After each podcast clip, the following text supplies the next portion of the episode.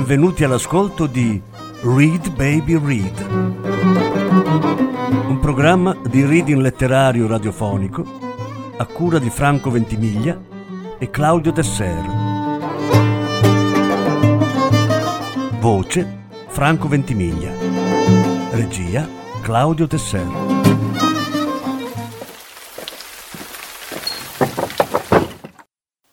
Oscar Niemeyer Il mondo è ingiusto. Lettura in due parti. Seconda parte.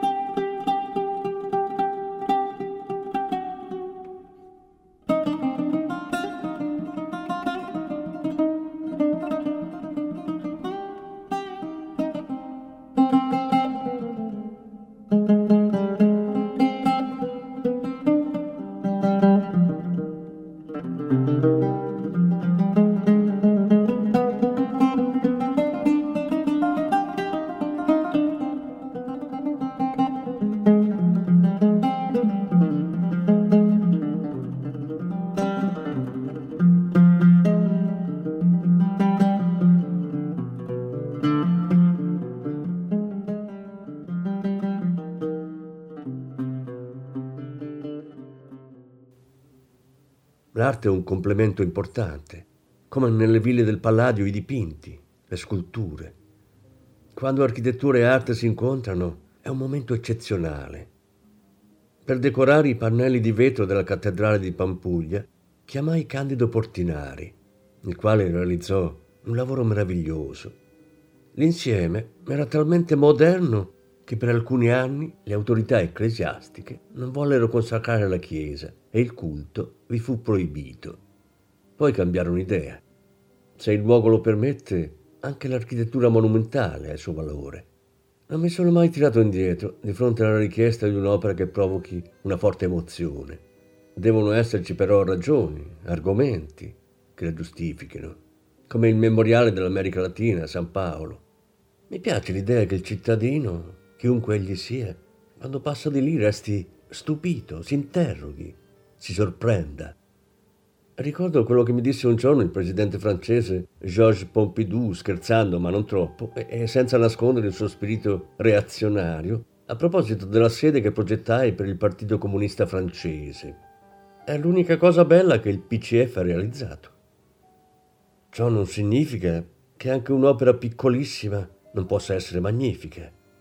C'è una chiesetta coloniale sperduta in una piccola città del Minas Gerais chiamata Sahara la chiesa di Nostra Signora d'O è talmente piccola che è quasi un altare, ma è così bella.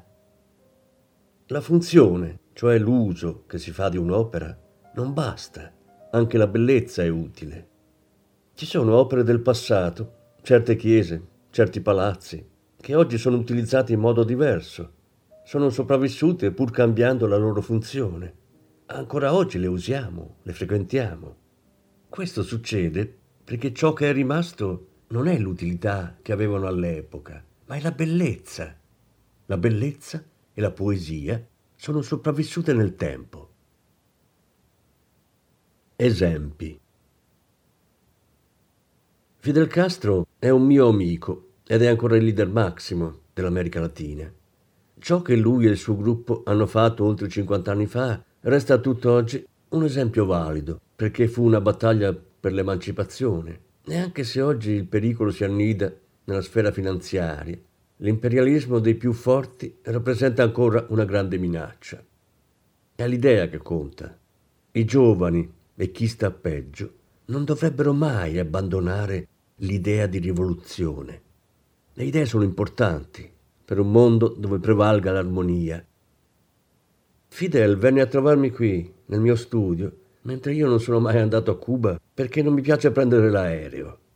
Qualche volta Fidel mi manda un regalo, perché è una persona molto simpatica, una figura straordinaria e un amico.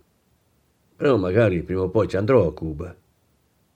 E come Fidel, anche Che Guevara è stato importante, un esempio che non si è mai offuscato.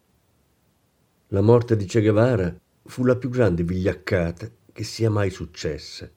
Mi ricordo esattamente quando accadde e l'impressione che ci fece la notizia. Che codardi! La lotta di Che Guevara fu della massima importanza. In confronto, le chiacchiere degli intellettuali fanno ridere. Tra il passato e la modernità c'è sempre stata una lotta, è inevitabile. Ai miei tempi, quando ero giovane, anche l'architettura viveva un periodo di lotta e transizione.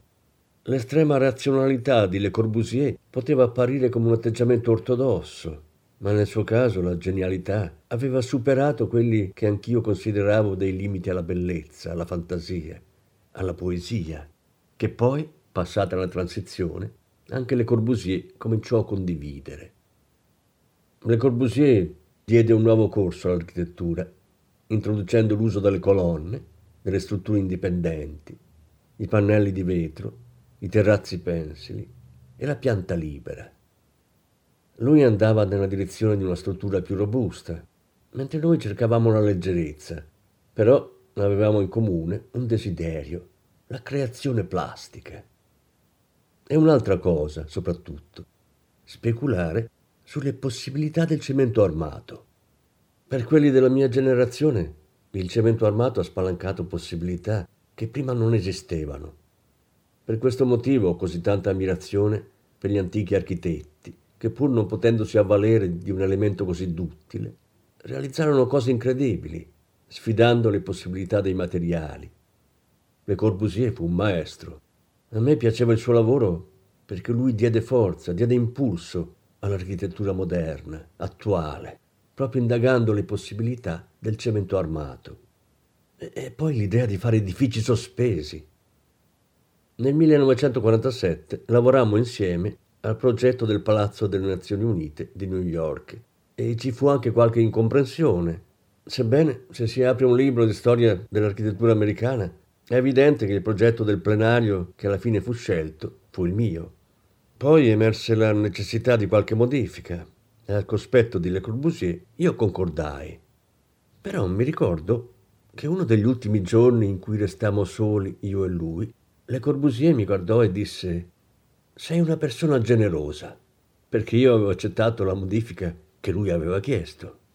Ero più giovane e lui era un maestro. Entrambi non amavamo il Bauhaus con il suo dogma della macchina da abitare, del meno e di più. A me piaceva però il lavoro esemplare di Miss Van der Rohe, un altro mio amico. Ricordo che fui ospite a casa sua. Era un architetto di grande talento. Ma l'architetto non lavora da solo. Il suo sodalizio è con l'ingegnere, che fa i calcoli. E io immagino il progetto e lui decide se si può fare. L'ingegnere è il compagno inseparabile dell'architetto. E per me lo sono stati Joaquin Cardoso e oggi José Carlos Sussekind. Si discute, ma alla fine è l'ingegnere che decide, perché lui è responsabile dell'opera. È un rapporto di amicizia e l'amicizia è la cosa più importante, insieme alla buona convivenza, alla necessità di rispettare le opinioni altrui. Trovo che sia molto facile giudicare gli altri si è sempre troppo rapidi nel puntare il dito sugli altri. Lenin diceva che se una persona ha il 10% di qualità positive, già pareggiano con quelle negative. Sono d'accordo.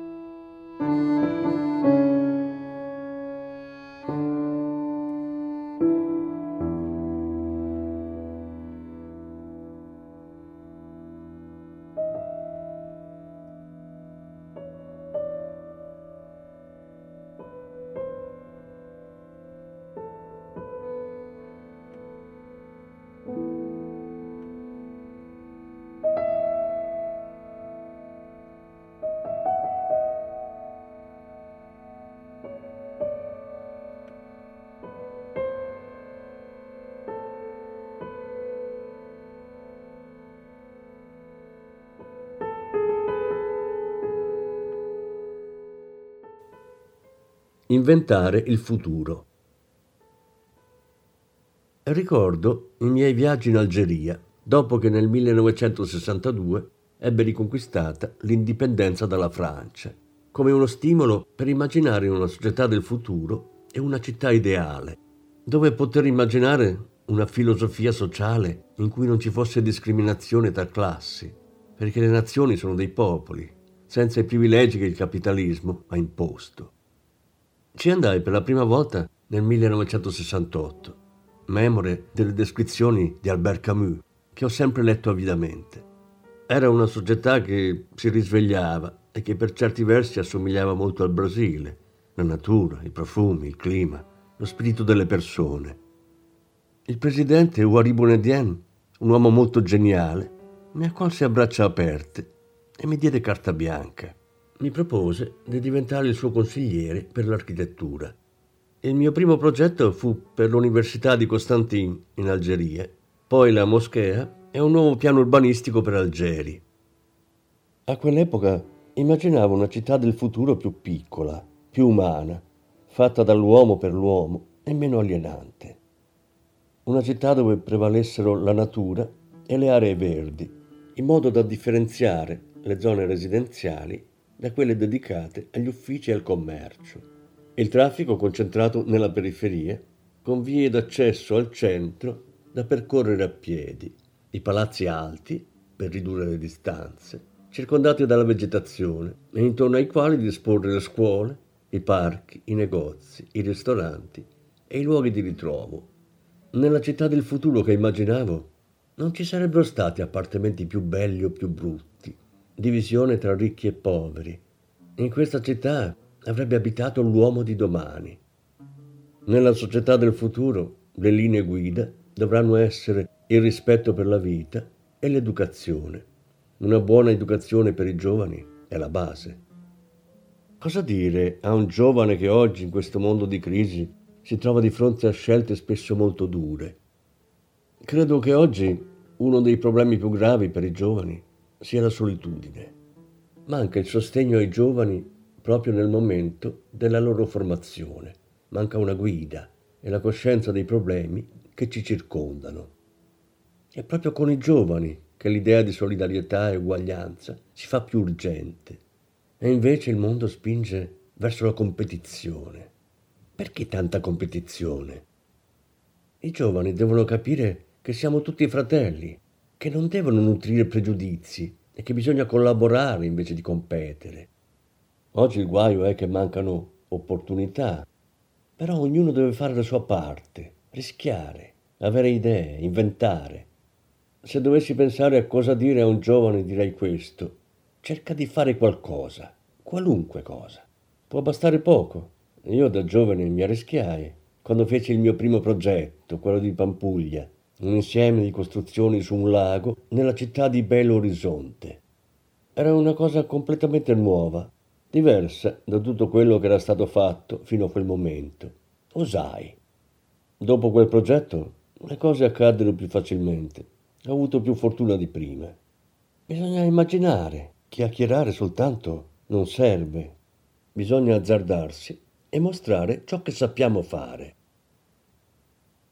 104 anni.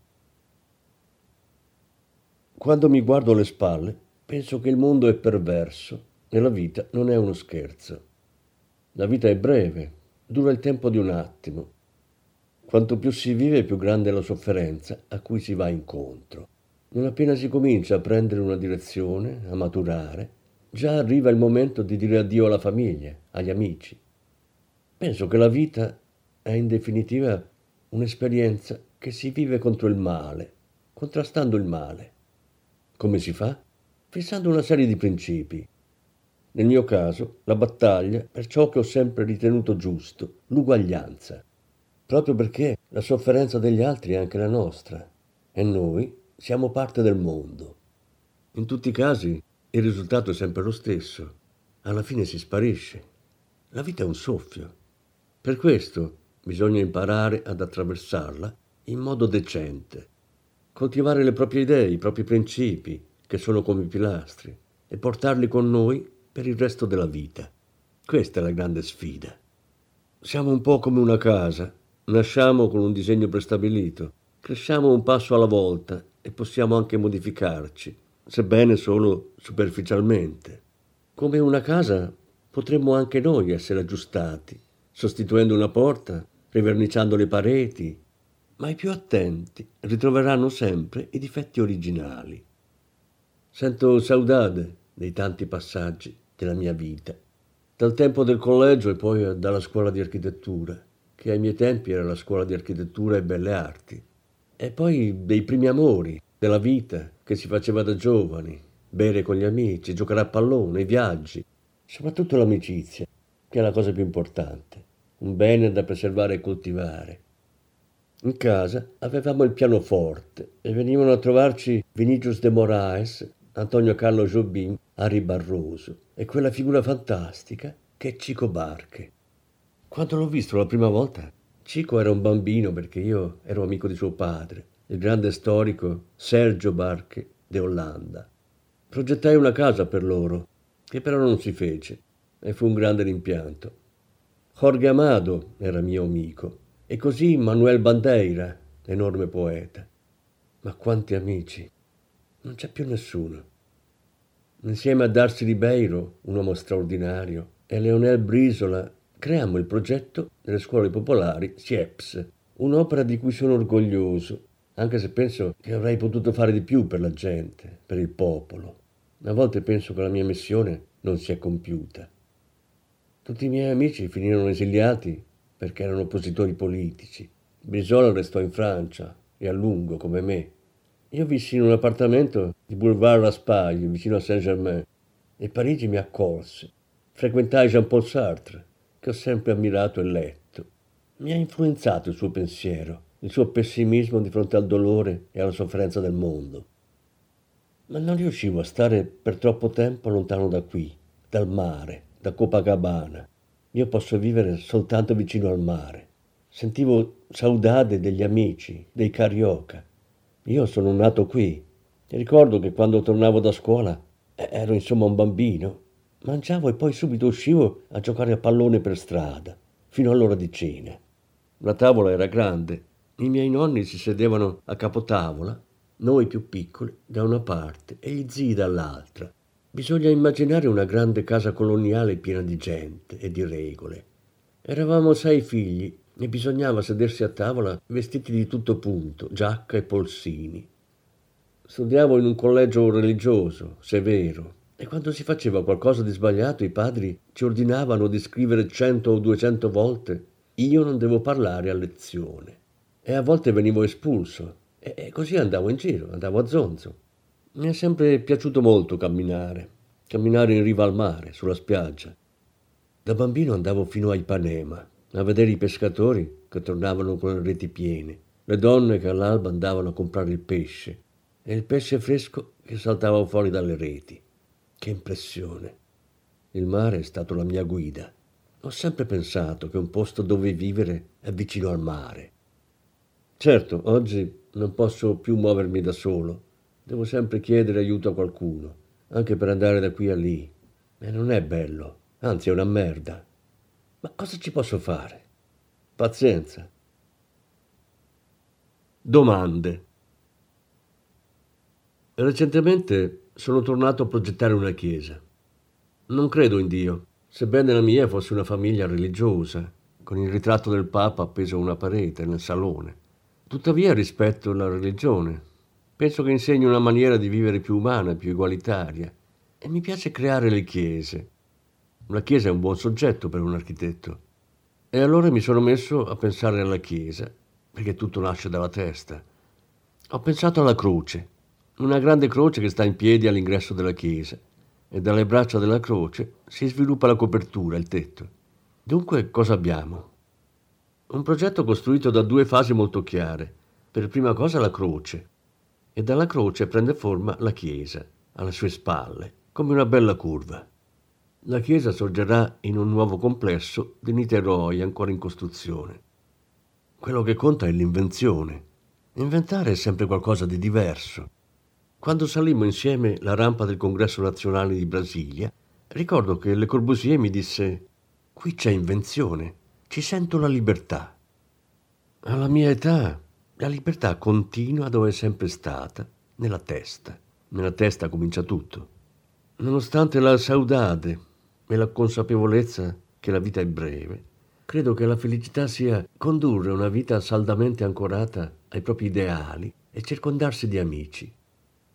Ultimamente, nei nostri incontri del martedì, stiamo discutendo della filosofia di Platone e Aristotele.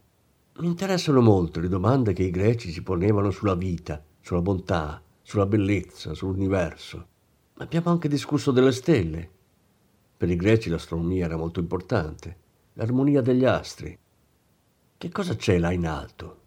È possibile provare l'esplosione iniziale, provare l'equazione del Big Bang. Mi interessano ancora queste domande basilari.